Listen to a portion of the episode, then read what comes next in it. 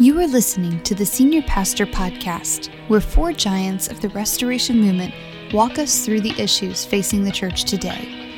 Your four hosts are Bob Russell, Don Wilson, Ken Idleman, and Scott Rawlings. Before we begin, a word from our sponsor.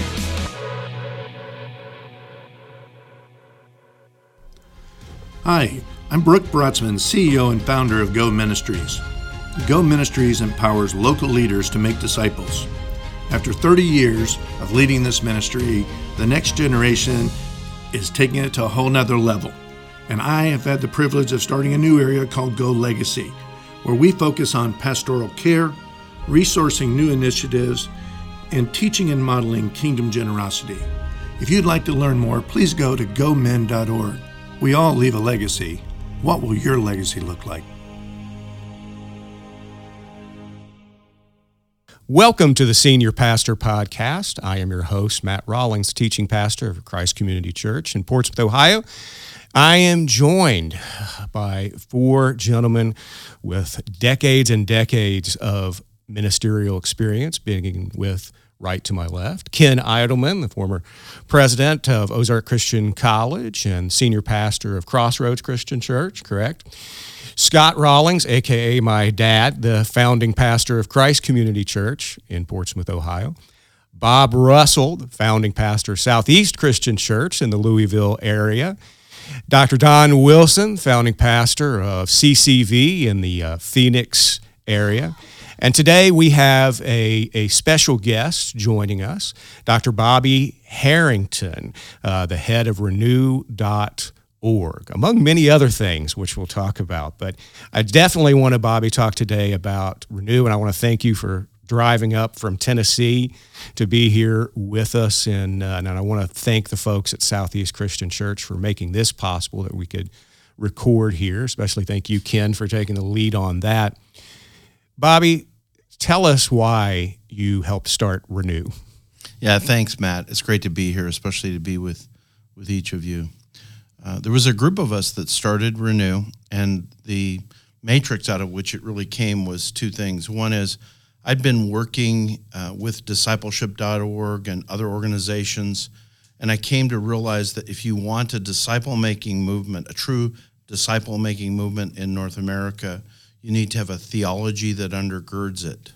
At the same time, um, my tribe is a Christian Church Restoration mm-hmm. Movement, and I was seeing a meltdown in theology uh, in the Restoration Movement. And I said, somebody's got to be advocating for what we believe because we're living in a time where clarity is really needed. Mm-hmm. So, a group of us, including some folks that you know, Tony Twist, from TCM and Brett Andrews from New Life Christian Church, as well as a couple of really good scholars from Churches of Christ, mm-hmm. joined with us. And initially, we just said, hey, let's just get a foundation that we're going to stand on.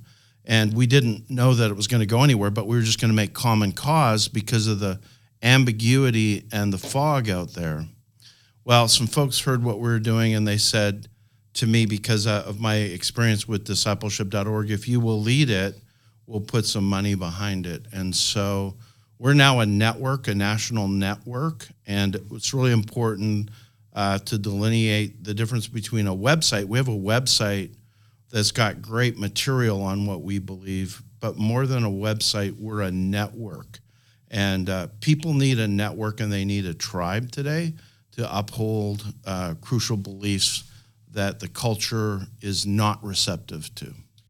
Well, along those lines, I want to kind of go back to what we were talking about over breakfast this morning. That a number of people, uh, a couple of things that were noted. Um, first, I know Bob, you had mentioned that you and Don were speaking about that there is there's nothing kind of holding Christian churches together anymore.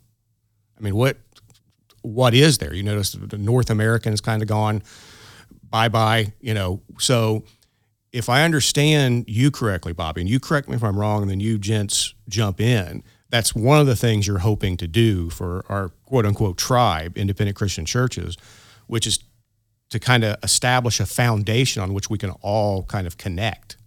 Yeah, I would just say that what Renew is trying to do is to uh, emphasize and have clarity on the key beliefs that have been a part of the restoration movement from the beginning. Right. We live in a time where ambiguity is our enemy, and the opposite of ambiguity is clarity, but but uh, avoiding the two ditches of legalism to the right and progressivism to the left. What is the best of the restoration movement theology? How can we champion that? And how can that continue to be the foundation of a movement that was started over 200 years ago in North America? So, our desire is to provide that foundation. I think one of the problems we have, our strength has become a weakness. Our strength was every church is autonomous. We're not denominational. But not having any kind of denominational structure has left us vulnerable to division and uh, just a, a, lack of unity among our churches. Years ago, early on, probably the publishing houses right. kept us together, and then it kind of moved. Uh, a, uh, uh, central focus would be our Bible colleges.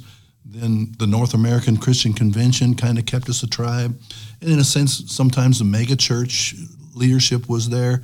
But in recent years, with the demise of the North American Christian Convention and the uh, just the division of our movement, uh, we don't have anything to hold us together anymore.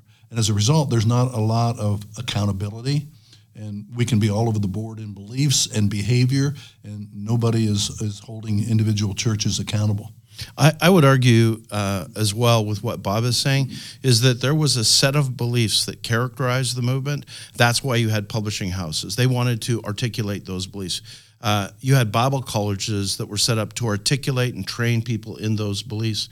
And it's the beliefs themselves that are fragmenting.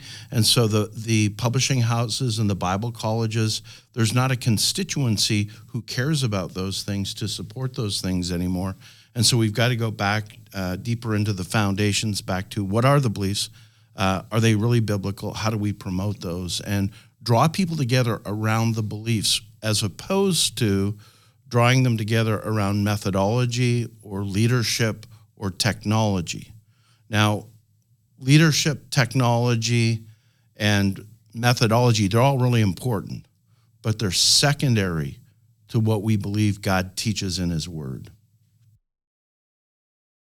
The four pillars that um, unite us, I think, as a movement uh, the authority of the Bible, the Lordship of Jesus, unity of believers, and the evangelization of the world. Uh, those need to be uh, heralded and uh, touted and need to characterize a call for renewal and uh, unity among our churches. The irony is that we're living in a time when our churches are experiencing great growth. And uh, and so the loss of identity is a concern to me for the next generation because we have, um, we have more mega churches. I remember back in 1980 when we all met in St. Louis, or like a hundred of us leaders spent a couple or three days together back then. And the, the issue we were addressing is what can we do to get the restoration movement moving again? Two things came out of that was uh, a vision for um, mega churches, for larger churches. We wanted our churches to get to the next level in growth and impact, evangelism, discipleship. The second issue was new church planting. And that's where double vision came out of that. By 2020, we wanted to double the number of new church plants.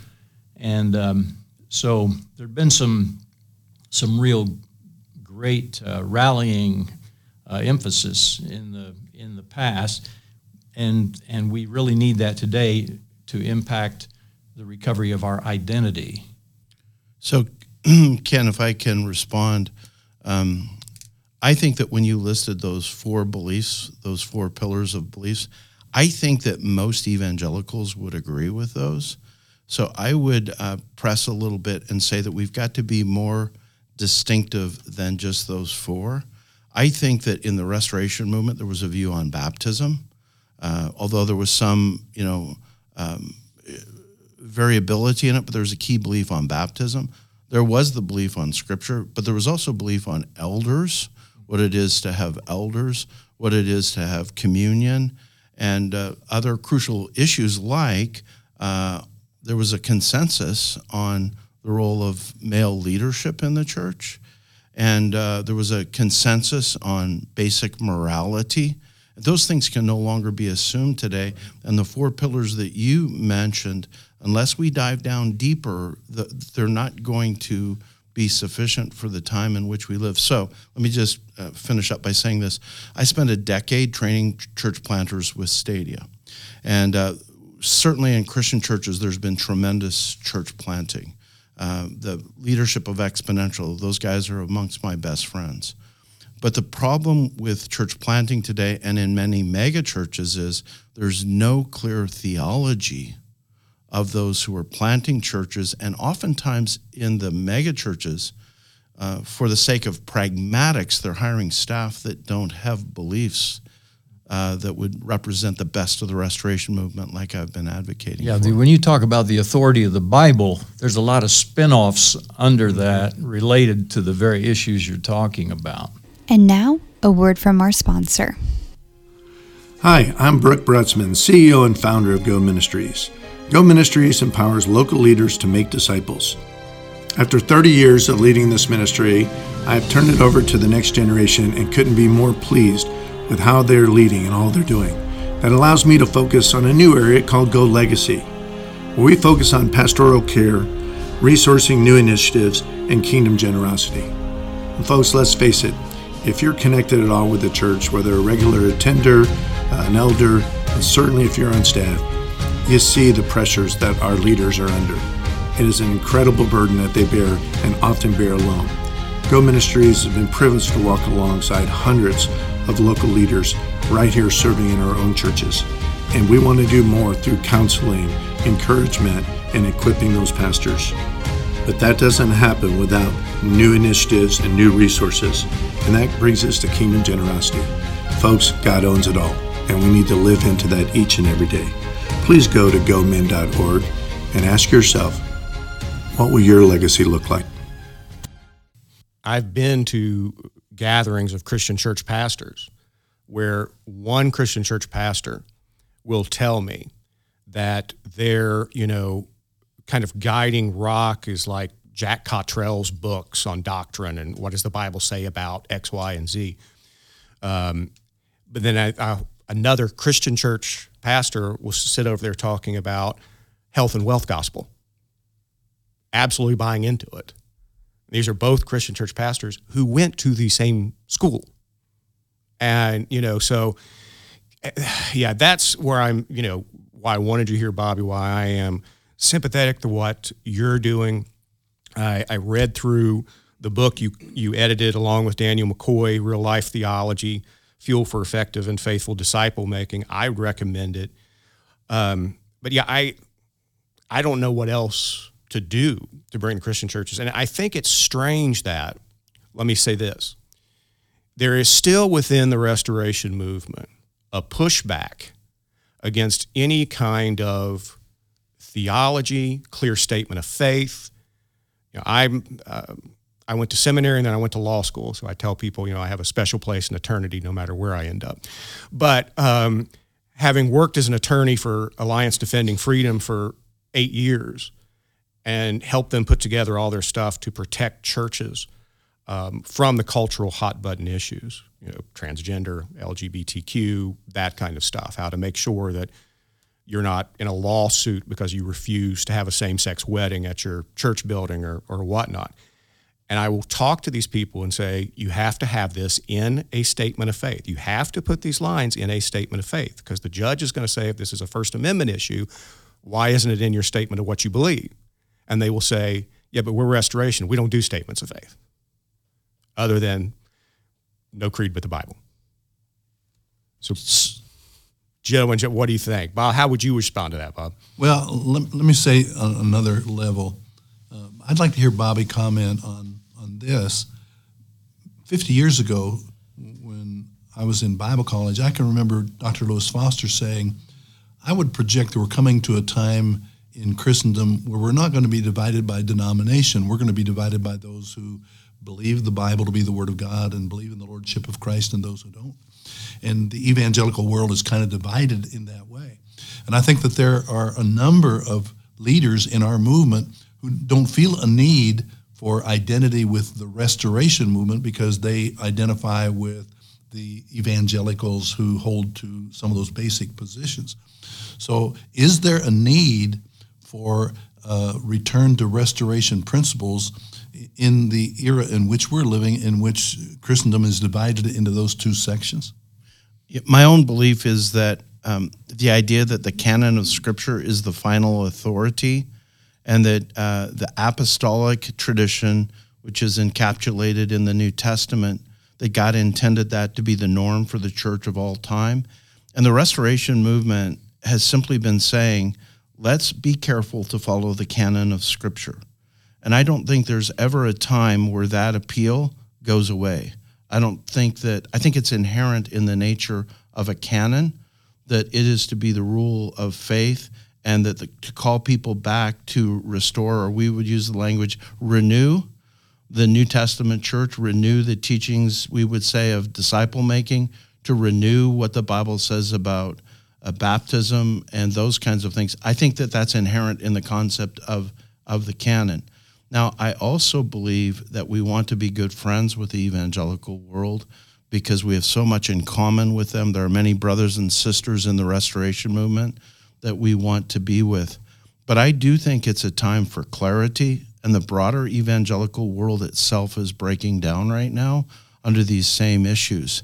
And so, if we can be clear headed about the norm of Scripture, I find that our appeal, let's go back to the Bible and uh, let's, re- I'm going to use my language again, let's renew instead of restore, but renew uh, what the Bible teaches and let's sit down and talk about it.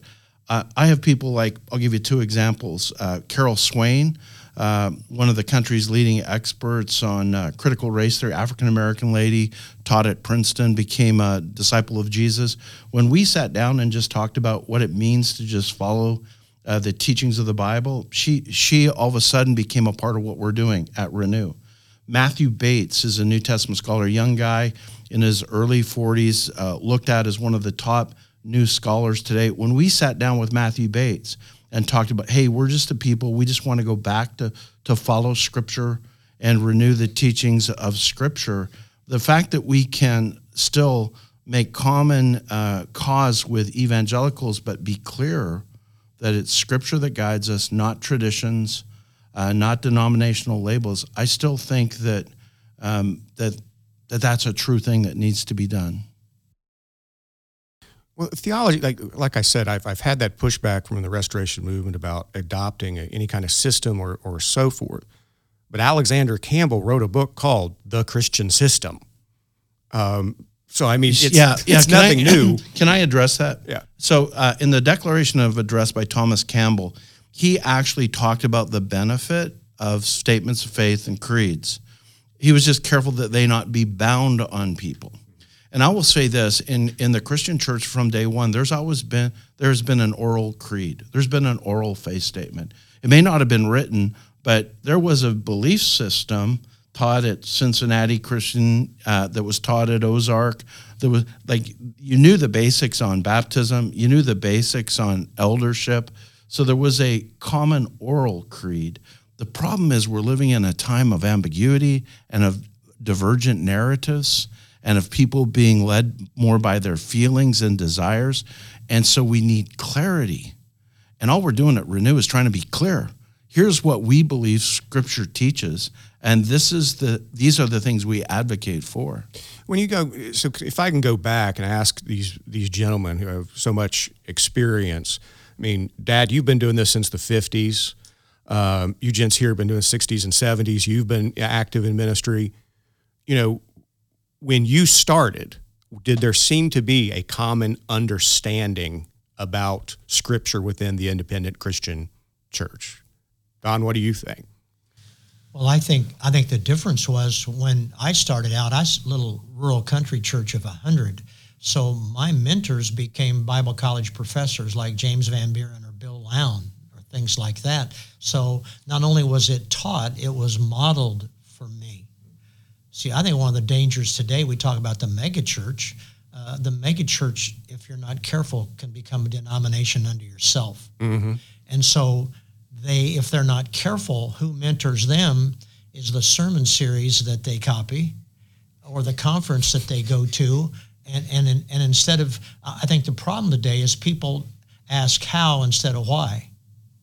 And I've always said, you know, leaders ask why questions, followers ask how questions. So you go to a conference and you buy into their how, not understanding the theology behind it.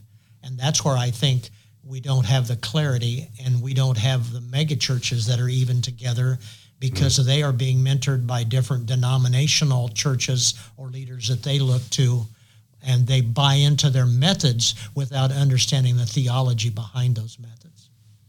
Dad, did you want to jump in there about when you started? Because you started in the late 50s. Actually, I'd like to go bound way beyond that. I've got socks older than some of these guys, and the when I grew up in a little church in Germantown, Kentucky, there were three churches in town. There's a Baptist church, there's a Methodist church, and there was a Christian church. All three of those churches believed the Bible and preach the Bible. The Methodist dry clean people, and the and the and the and the Baptist uh, didn't have communion, and when they did, they asked everybody to leave except members of that church, and that you know, and and everybody knew the five finger exercise that went to the Christian church. Everybody knew it.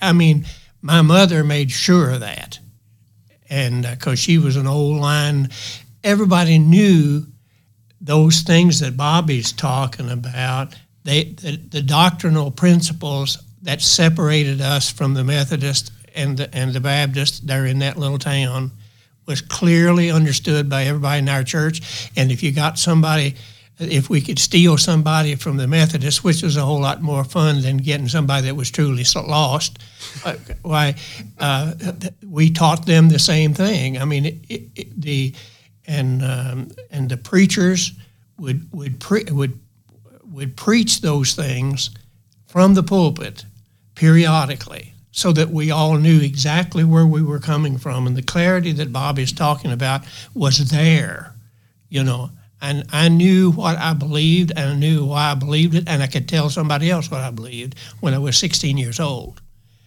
And today, um, when there's a desperate need for that, in the religious world today, there are people looking for from and and and and and if you look at that, you'll see that uh, the con- the congregations in the country that were really growing at one time and probably still are are um, are the Calvinist. Why? Mm-hmm. Because everything is certain, and people are looking for that. And uh, there, there's more that I want to talk about on why we should be coming together, the unity of the body of Christ, and so on and so forth. But I just wanted to address that thing and, and kind of reinforce what Bobby is saying. Yeah, the, the clarity that you're talking about, Bobby, on, on all these issues, I, I want to stress to people listening to this that, um, you know, R.C. Sproul, one of the Calvinists you're talking about, Dad went to be with the Lord a few years ago. But before he died, he surveyed, he was at a Christian book convention, and he surveyed all these people working for major publishers. And when they got the surveys back, he said less than 10% could articulate even the gospel itself. Okay, we're in serious trouble if the, those running our publishing houses can't even tell you what the gospel of Jesus Christ is. So, where did this ambiguity pop up?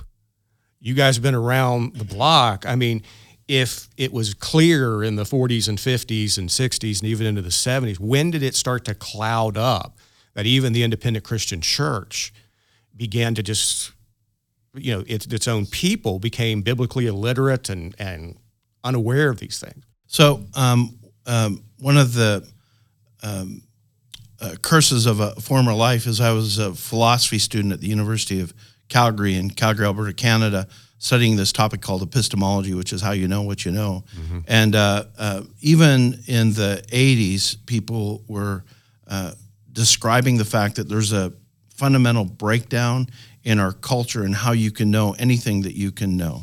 And so I, I just think we, we need to start with a broader culture. We can't even get clarity on what is a woman today. Uh, because it, in our culture, uh, certain ideas have dominated, and what matters more now, and uh, Carl Trueman in The Strange New World is pointing this out, is not what's really true, but the narrative about what's true. And so, for, for us as the people of God, who are taught to love God with all of our heart, mind, soul, and strength, we've got to go back and say, how do we know what we know? And what is it that we know? And so I, I just believe we've got to see this as a, a part of a broader cultural problem.